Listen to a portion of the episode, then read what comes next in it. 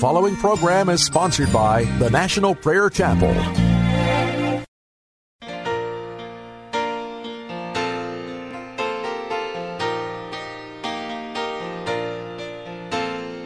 Make my life a prayer to you.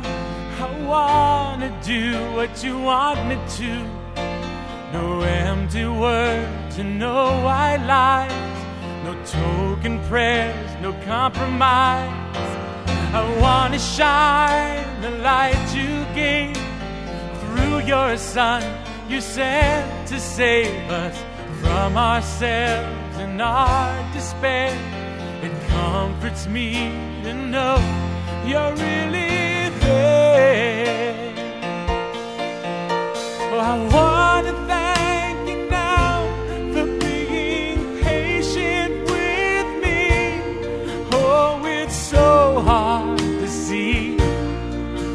my eyes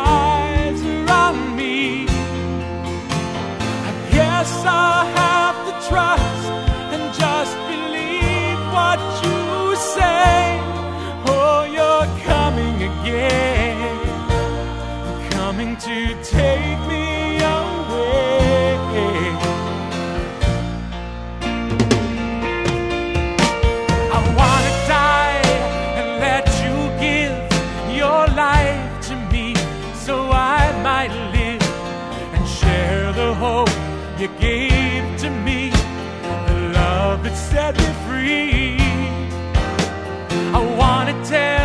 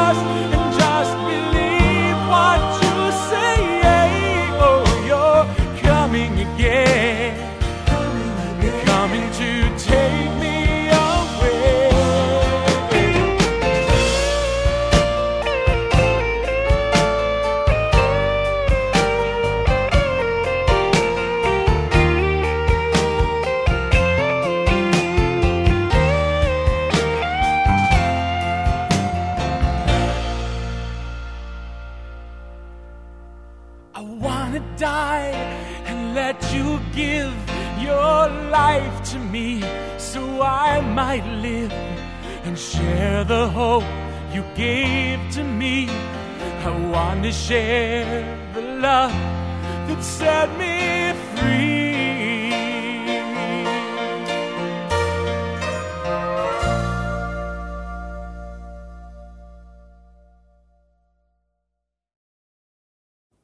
ripping to shreds the nation of Egypt, touching their food supply, destroying so much of the nation's infrastructure. And then comes the terrible darkness. Three days, no sunshine, no moon, no stars, so dark you could not see your hand in front of your face. So dark that a torch seemed to be extinguished by the darkness.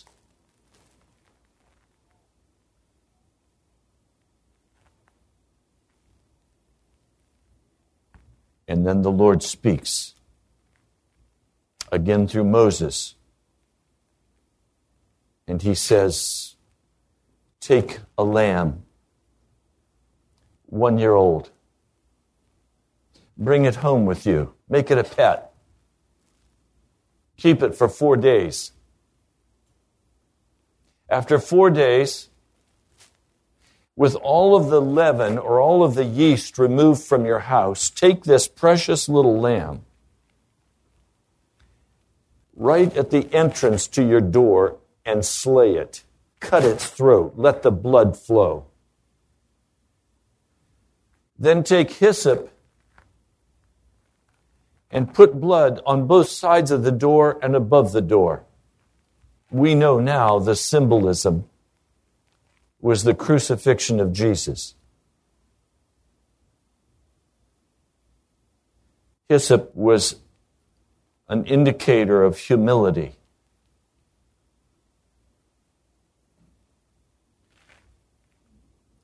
Then a day is declared called the Passover.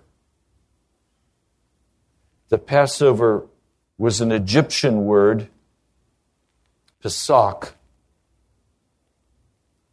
meaning the covering, the wing of God. And now, over all of the Hebrews is to be the wing of God covering them while God brings judgment on the Egyptians because they would not let God's firstborn son go free. He said, Israel is my firstborn son.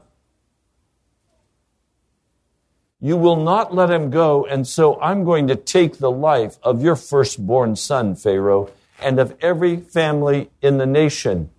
And also all the livestock, the firstborn is going to die.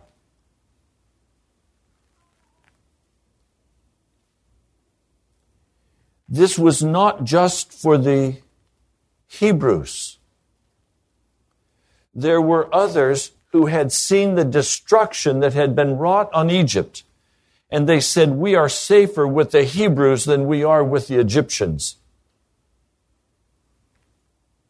And so they also put the blood on their doors.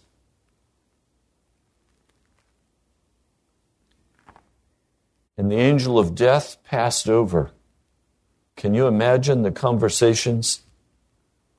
The little children asking daddy why he was killing their pet lamb? What the blood meant? And when dad told them that an angel of death was going to pass over all of Egypt, and if the blood was not in the appropriate places, that Isaiah, the oldest son of the family, was going to die? I'm sure the children then said, Please put the blood on. Can we do it right now? No one was to go out of the house. Please understand the symbolism. There is a Pesach of God as Christians that has been spread over our lives. And the only safety is to remain under that covering wing of God. And as soon as we begin to rebel against God and act in ungodly ways, we leave the protective covering of the wing of God and we are wide open for the death angel to take us.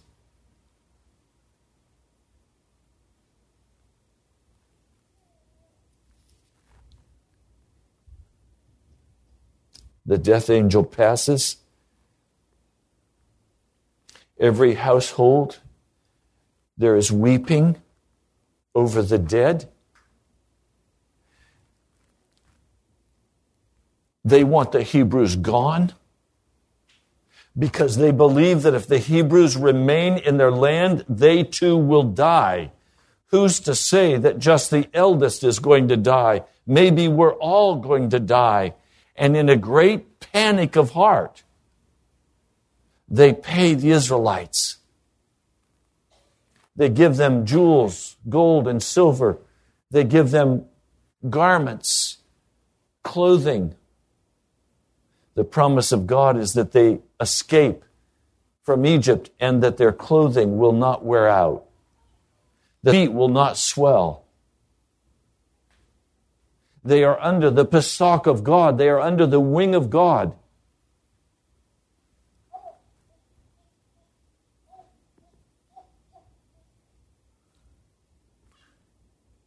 They go out, 600,000 men, besides women and children, The best estimate is close to 4 million people. They leave Egypt at the end of the 430 years to the very day. Now imagine the sight. They don't have much to carry. They don't have moving vans. They probably have some wagons. They have herds of, of sheep. They have goats. They're all leaving. They're being led out. They were not an unruly mob. They went out in order. But they did so quickly. Can you smell the dust and hear the sounds? As mom and dad try to keep the kids close, they're excited. What an adventure they're on.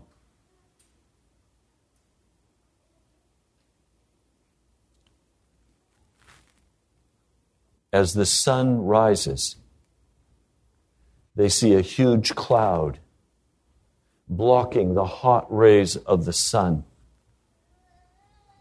They see literally the wing of God.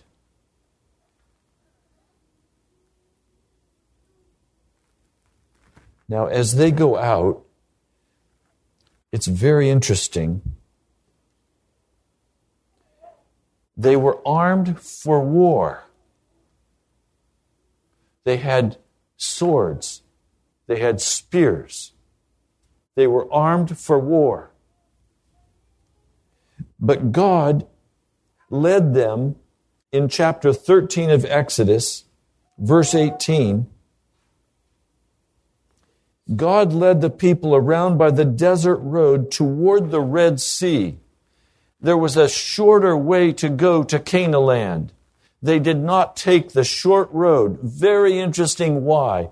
Because the scriptures say if they had gone through the Philistine country, the Philistine people would have risen up and come out against them, and they would have immediately been plunged into battle. But God knew that they were armed for battle physically, but emotionally and mentally they were still slaves. They were not ready to fight for their freedom. They had a slave mentality. And because of that, God led them the long way because he was afraid they would all rise up in rebellion and go back to Egypt and say it's easier to be a slave than to be a free man.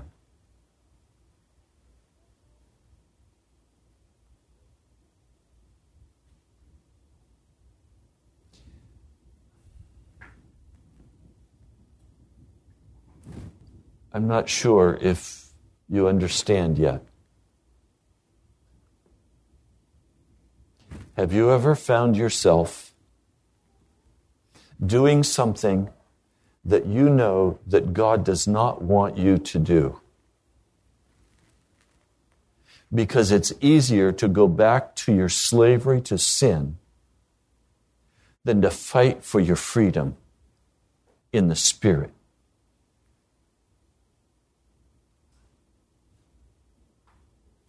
It's easier to let the old thoughts of despair and discouragement come than to fight through and gain the victory and trust in Jesus.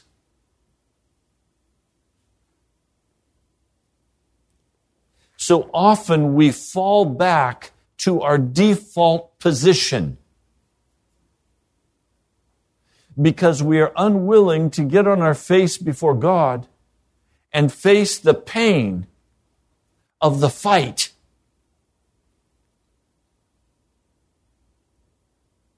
That's what God was afraid of for the children of Israel.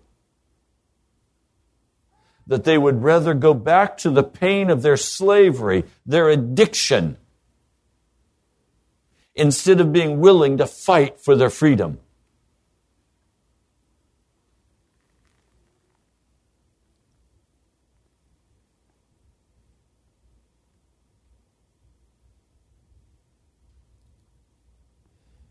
You see, Pharaoh said there were only two choices serve me or die.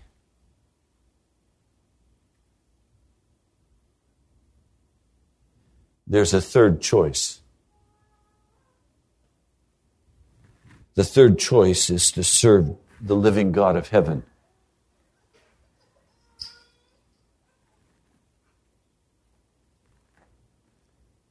So God led the children of Israel out. Chapter 13, verse 21 By day the Lord went ahead of them in a pillar of cloud to guide them on their way, and by night in a pillar of fire to give them light, so that they could travel by day or night. Neither the pillar of cloud by day nor the pillar of fire by night left its place in front of the people. Now, I want to show you something that I do not understand but I've experienced it time after time after time. They were following the cloud. They were following the leading of God. And God led them into a trap.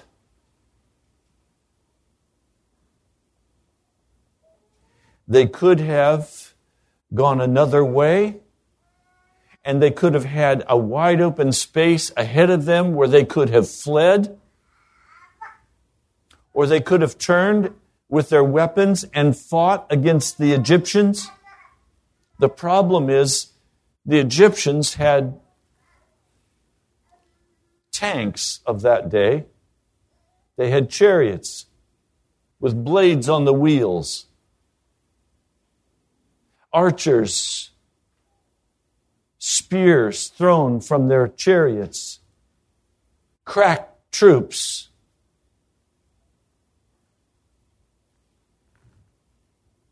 God led them into a trap. The desert is on both sides. The Egyptians are behind. The Red Sea is in front of them. On one side in the desert, there is a garrison, a military outpost. On the other side, there is a, a fortress, a temple of a heathen god. They can't flee anywhere, they are trapped. And God led them into the trap.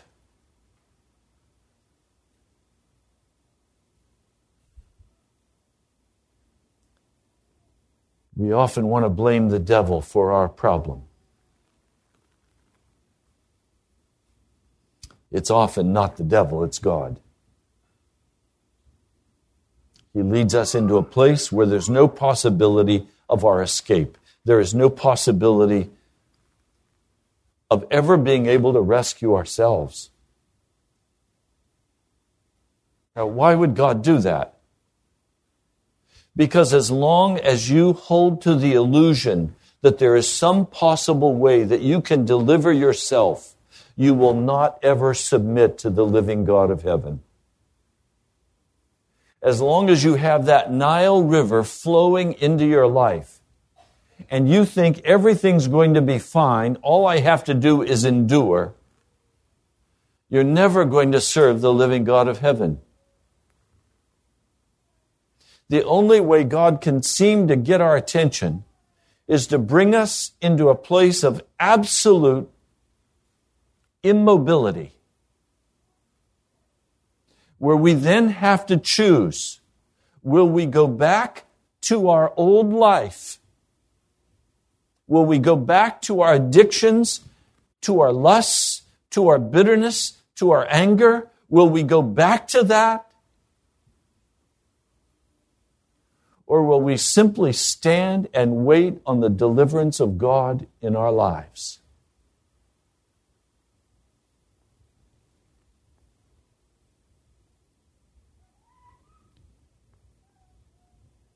They encamped by the sea. It looked like they'd been wandering around.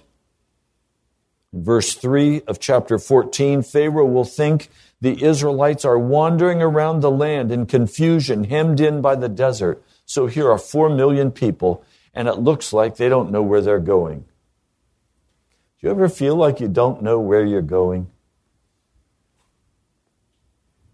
Where you're trapped right here, you, it, there is no way of escape that you've been able to figure out how to make it happen. You're just trapped. You can't go back to where you were. You've burned your bridges.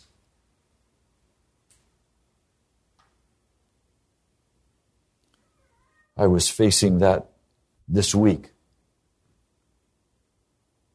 I recognize I, can I cannot go back and find a life with my precious wife who now has gone on. I can't go back to Jan. She's not here. She's with Jesus. I can't go back. I can't go forward.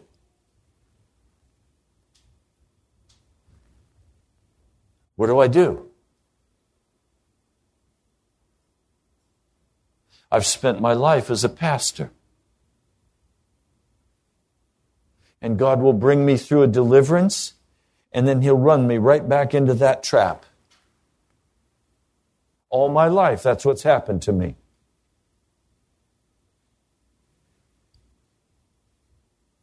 Where's the place of escape? This church today both personally and corporately, we are at the Red Sea.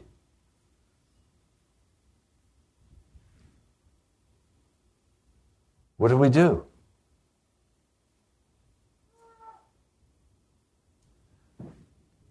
What's the next step? Now, you may be able to go out and continue your work of slavery, go back to Egypt.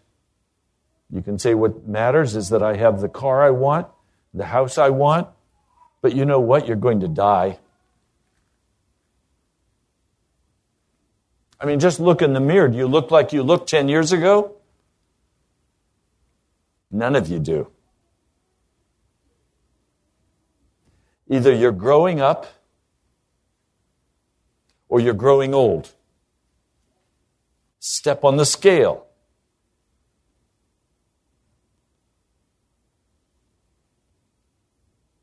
I've known some of you a few years. You don't look like you did when I met you. We change. Every day our bodies are changing. So we can go back to Egypt, but we'll die there. Or we're in the trap of God, and we now wait for Him. Remember, you serve Pharaoh, the world, or you die. That's the lie of our culture. You can never escape. You're always going to be in bondage. And the children of Israel many times came to this place, and the scriptures tell us later that they built up their courage and they began to think positively and again, they went out and tried to create what they wanted for themselves, and their lives were crushed. And then they would rise up with positive thinking. They would reach out to the Babylonians, or they would reach out to the Egyptians, or they would reach out to the Assyrians, and they would make alliances with them, and they would try to move forward once again. And finally, God said, You're always going to do that. I've tried to refine you. I've put you in the fire. I've done everything I can to try to convince you to turn aside from your wicked ways. Because I can't, the Assyrians are going to come and take you captive. The Babylonians are going to come and you will leave this place and your temple will be destroyed. Well, that's not what I want in my life, do you? We can create the illusion through positive thinking for a short time that I can go out and do what I want to do. And life is a bowl of cherries. I tell you what, you'll find out it's full of pits too.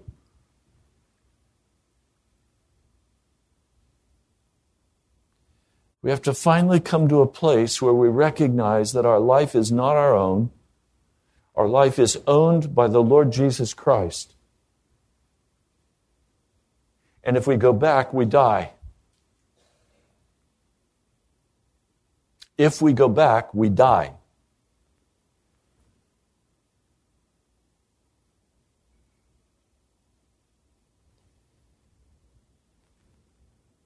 The Egyptians are thinking. They're saying, What have we done? All of these plagues on us were just natural occurrences. They were random occurrences. And now we have lost all of this infrastructure and we've also lost our slaves. Let's go after them and let's bring them back. We'll kill the leaders and we'll bring these people back and we'll use them to rebuild Egypt. So Pharaoh marshaled his army.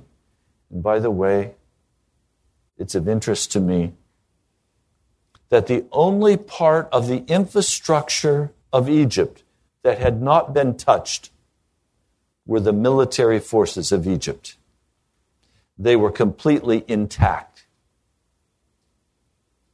So now the military sets out, the troops the horses, the chariots, and they go after the children of Israel. The spies have already brought back the reports. They're wandering around in the desert. They don't know where they're going. Totally blowing off everything that has happened in their nation and saying it was just happenstance. It wasn't really God. we have a very short memory. We quickly forget both the blessings and the disciplines of the Almighty God of heaven.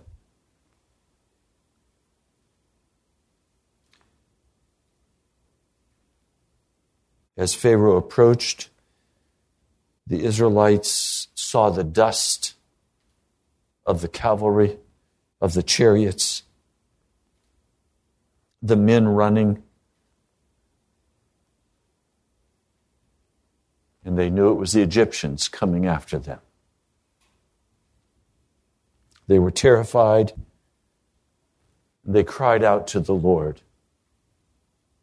I wish they had cried out to the Lord with supplication, believing in the mighty God of heaven. I wish they had cried out to God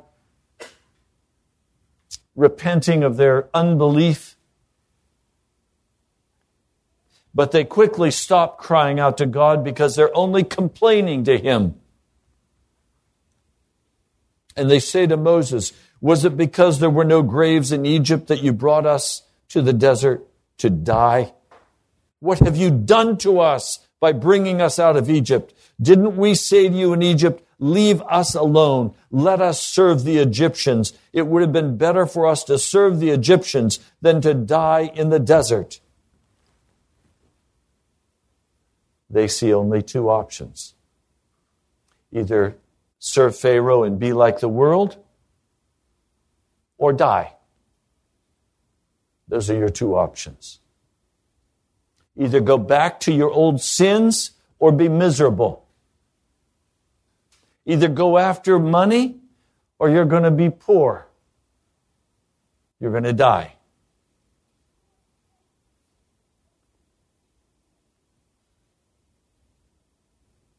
Now, what I love about this story is that they were out in the desert by this time.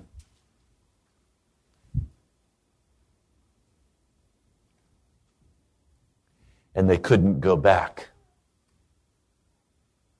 Now, what I'm concerned about are those of you who are still serving as slaves in Egypt. And you think you have no option because you have a modicum of comfort in your world. You can work many hours You can be very creative in your job search. But bottom line, you have to take care of what you have to take care of. You have to keep your slave masters happy. You have to pretend that you're happy. Never mind that your heart is hollow and sick. Never mind that you know where the path leads you if you go back to Egypt. But somehow you can hang on believing that life will somehow change and get better. I can't tell you how many times I heard my dad say, Ray, if you keep doing what you're doing, you'll keep getting what you're getting. Have you ever heard that? It's true. You keep fighting, you'll keep getting bitterness. You keep condemning, you'll continue to be condemned. You keep judging, you'll continue to be judged. You keep striving after money, you'll continue to be poor in the spirit. There has to come a place where you finally recognize that you have a very short time to live on this earth and then you die.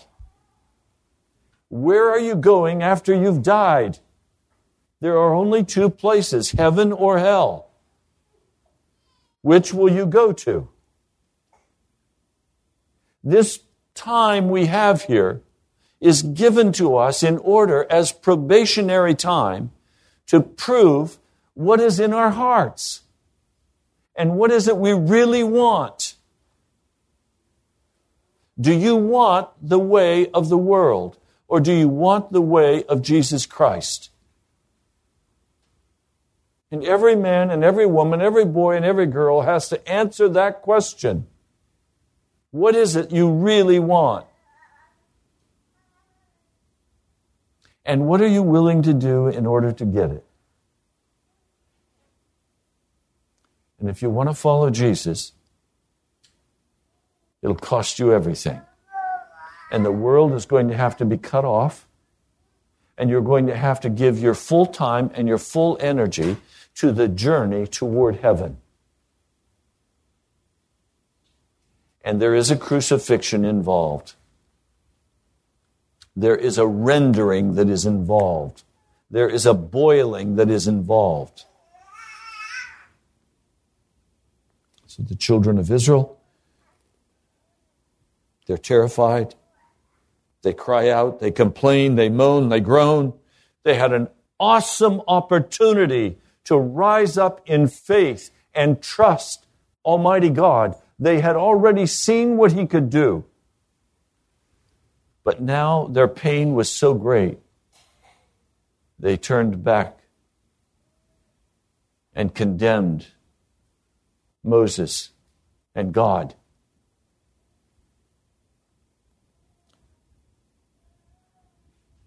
Now, I want to say something that some of you may not understand, but you need to. That God inevitably will walk you into a situation where you cannot get out of it on your own. Any person who decides to be serious about following Jesus will be brought by God into a circumstance where they cannot deliver themselves. It's a way of God.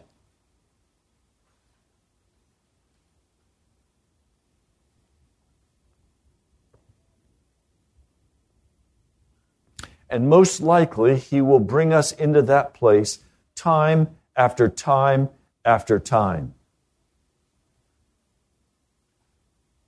But in the beginning of your walk, he will not judge you for turning to bitterness and anger.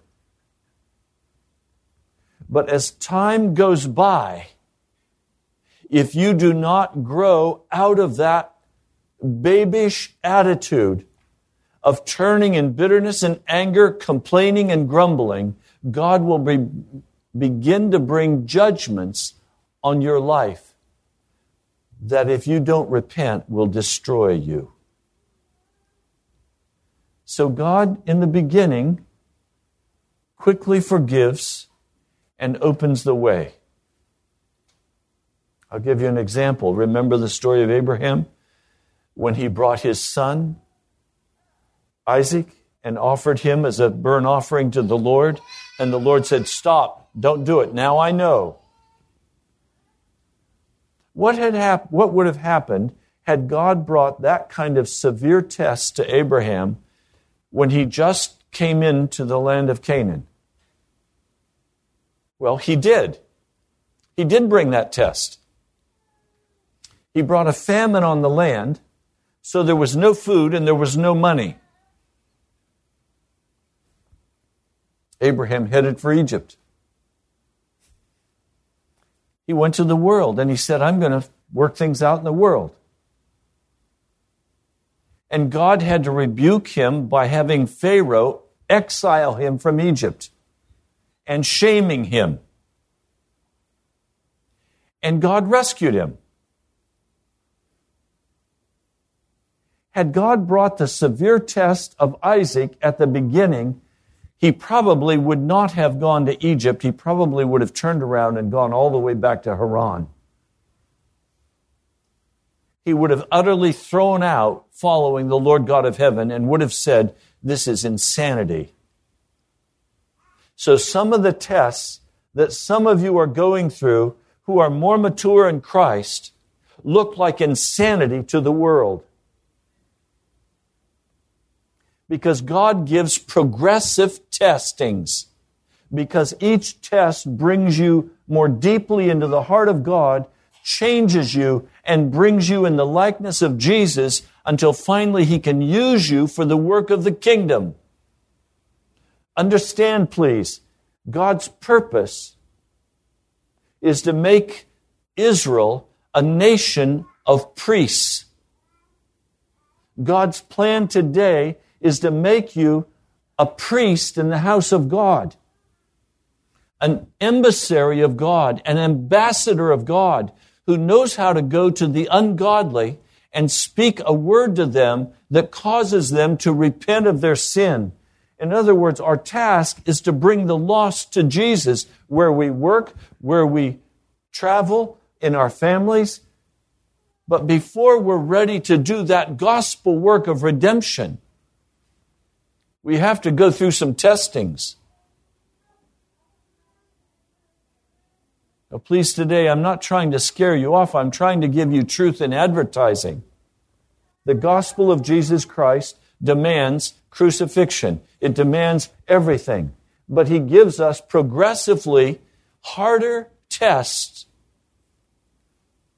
until every time a test comes, our hands are lifted up and we praise the name of Jesus and we stand and wait on the Lord. Now, I want to read to you what it says. Do not be afraid. Stand firm. Or literally, be planted. Be planted. Don't move. This is a spiritual reality. Please understand, you have to understand and know that God is a spirit.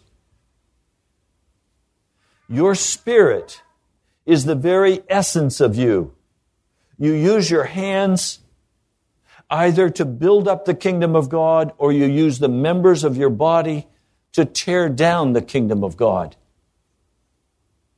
You offer your hands and your feet and your body to do wickedness or to do righteousness. But it's not the hand doing it, it's the spirit inside of you who is doing it. That's why it was spoken of during our time of prayer. The furnace of sin that burns in the heart of every man and every woman, every boy and every girl.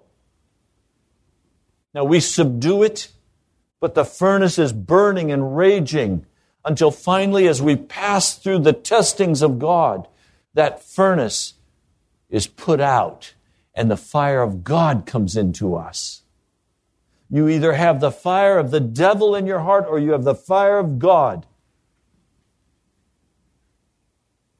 You cannot have both.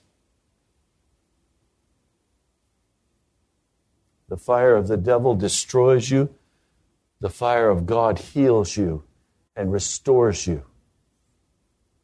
And you come to this dividing line and you say, okay, am I going to go north or am I going to go south? Am I going to choose to lie and cheat and steal and lust? Or am I going to choose to walk holy with my hands lifted up, praising the name of Jesus, knowing that He alone is my deliverance and that He's sufficient for that deliverance? Most of us have run back and forth between these two like a chicken with his head cut off flip flopping every direction. It's time to stop and to say, I will serve Jesus. He said, Stand firm. Don't be moving back and forth. And you will see the deliverance the Lord will bring you today. The Egyptians you see today, you will never see again. So God will bring us into a trap. He'll bring us into a place of testing. And if our hands are lifted up and we praise His name, He delivers us. And He doesn't take us back that way again. He takes us on to the next test.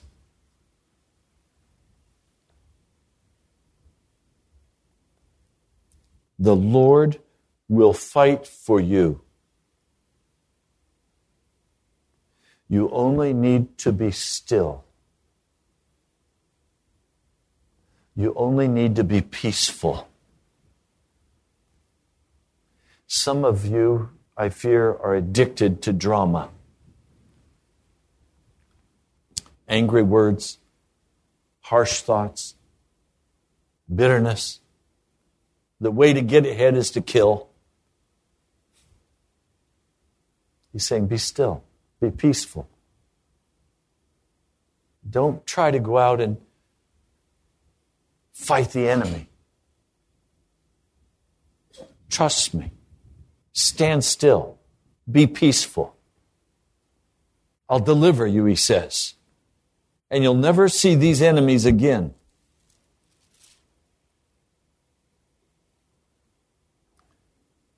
Then the Lord said to Moses, why are you crying out to me?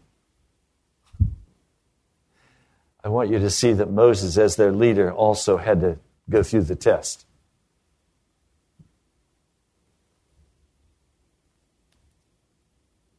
Moses is down on his face before God.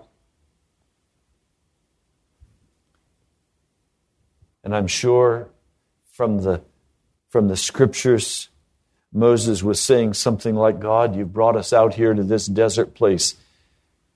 Now, are you going to let us die here? Or are you going to raise up a deliverance?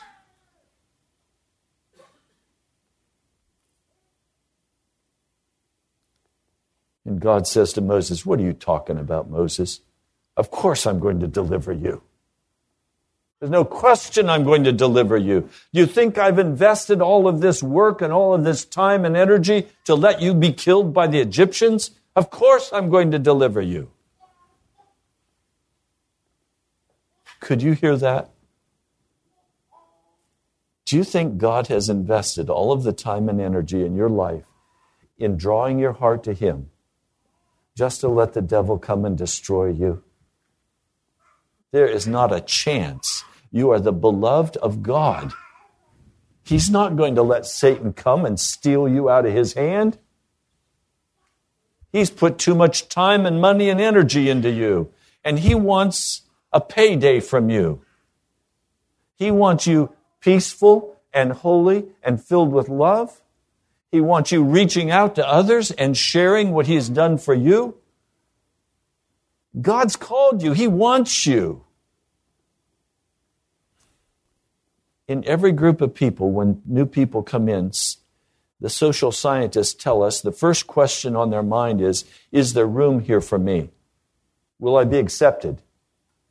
Can I just tell you, please, you've been accepted? There's a place for you in the kingdom of God. You're not here by accident. He drew you here. He wants to do something awesome in your heart and in your life. He wants to deliver you. Raise your staff, Moses. Stretch out your hand over the sea to divide the waters so that the Israelites can go through the sea on dry ground. I will harden the hearts of the Egyptians so that they will go in after them. And I will gain glory through Pharaoh and all of his army, through his chariots and his horsemen. The Egyptians will know that I am the Lord when I gain glory through Pharaoh, his chariots, and his horsemen.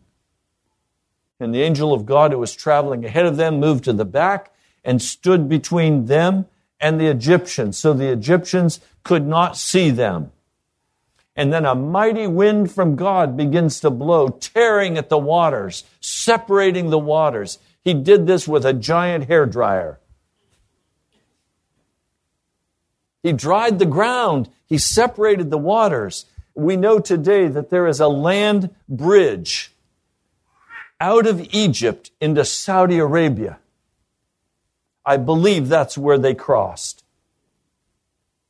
You see, it could not have been Mount Sinai because Mount Sinai was in Egypt. They were delivered out of Egypt, not into Egypt.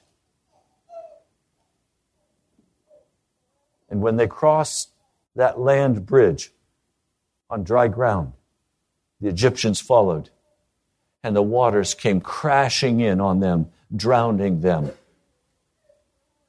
divers in this area have actually found chariots on the bottom of the ocean. The wheels, I've seen them. It's amazing. But we can't go into Saudi Arabia in that area because it is a secret military compound. That whole mountain. I wonder someday if that's going to be opened.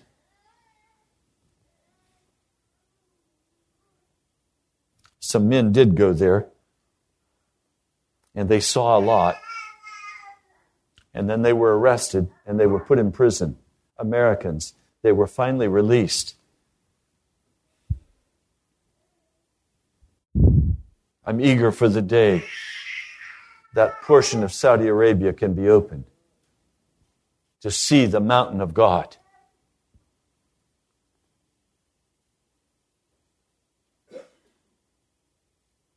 It must have been an eerie sight.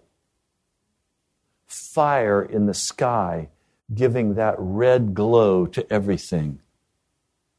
The ferocious wind blowing to part the waters. The waters being held back probably 40, 50 feet, reared up in the air on both sides. Wonder what the children thought.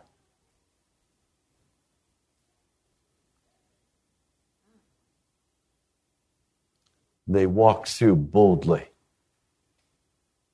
It was the deliverance of God. They were under the wing of God.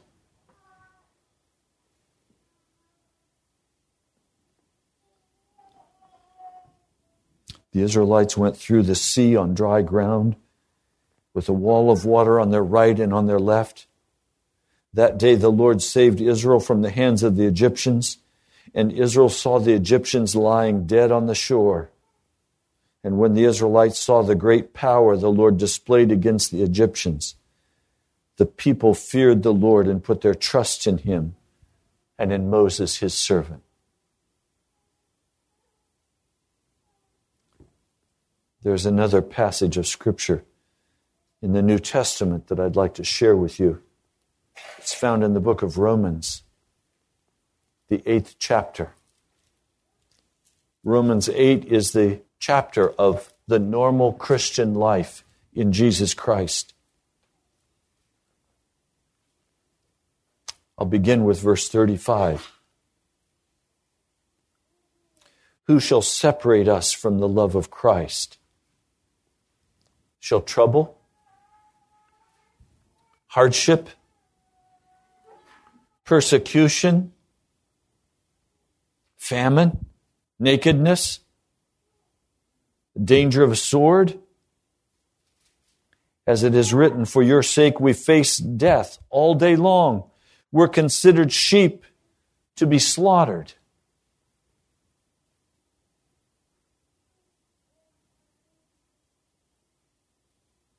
No, in all these things we are more than conquerors through him who loved us. For I am convinced that neither death nor life, neither angels nor demons, neither the present nor the future, nor any powers, neither height nor depth, nor anything else in all of creation will be able to separate us from the love of God that is in Christ Jesus our Lord. Almighty God.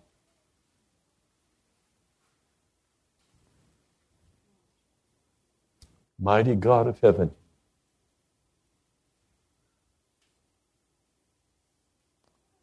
Some of us are facing a Red Sea today. And we see no way of escape. And we come today knowing that you alone are our deliverance. And that it was you who brought us to this trap. And today, by faith, we lift our hands before your throne and we say, We trust you, Jesus. You are our deliverer and our redeemer.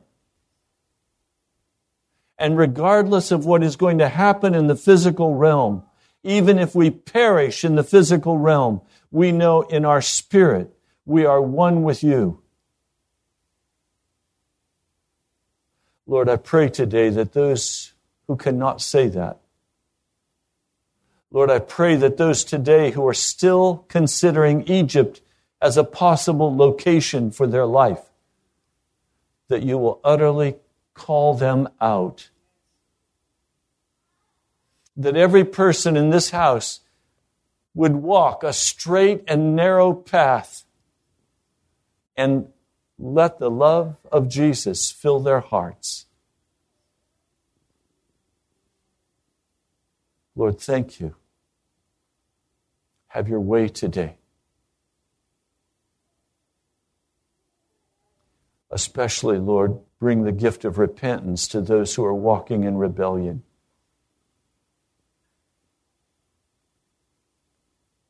For anger, for, for walking as the children of Israel in unbelief and grumbling and complaining, Lord, forgive. Lord, let there not be one word of grumbling heard in any house of this congregation this week. Let there only be the sounds of praise and worship. You've been listening to Pilgrim's Progress. I'm Ray Greenley, pastor of the National Prayer Chapel. Come visit us. I love you, my brother, my sister. I'll talk to you soon. With great joy. Now unto him who is able to keep you from falling and to present you blameless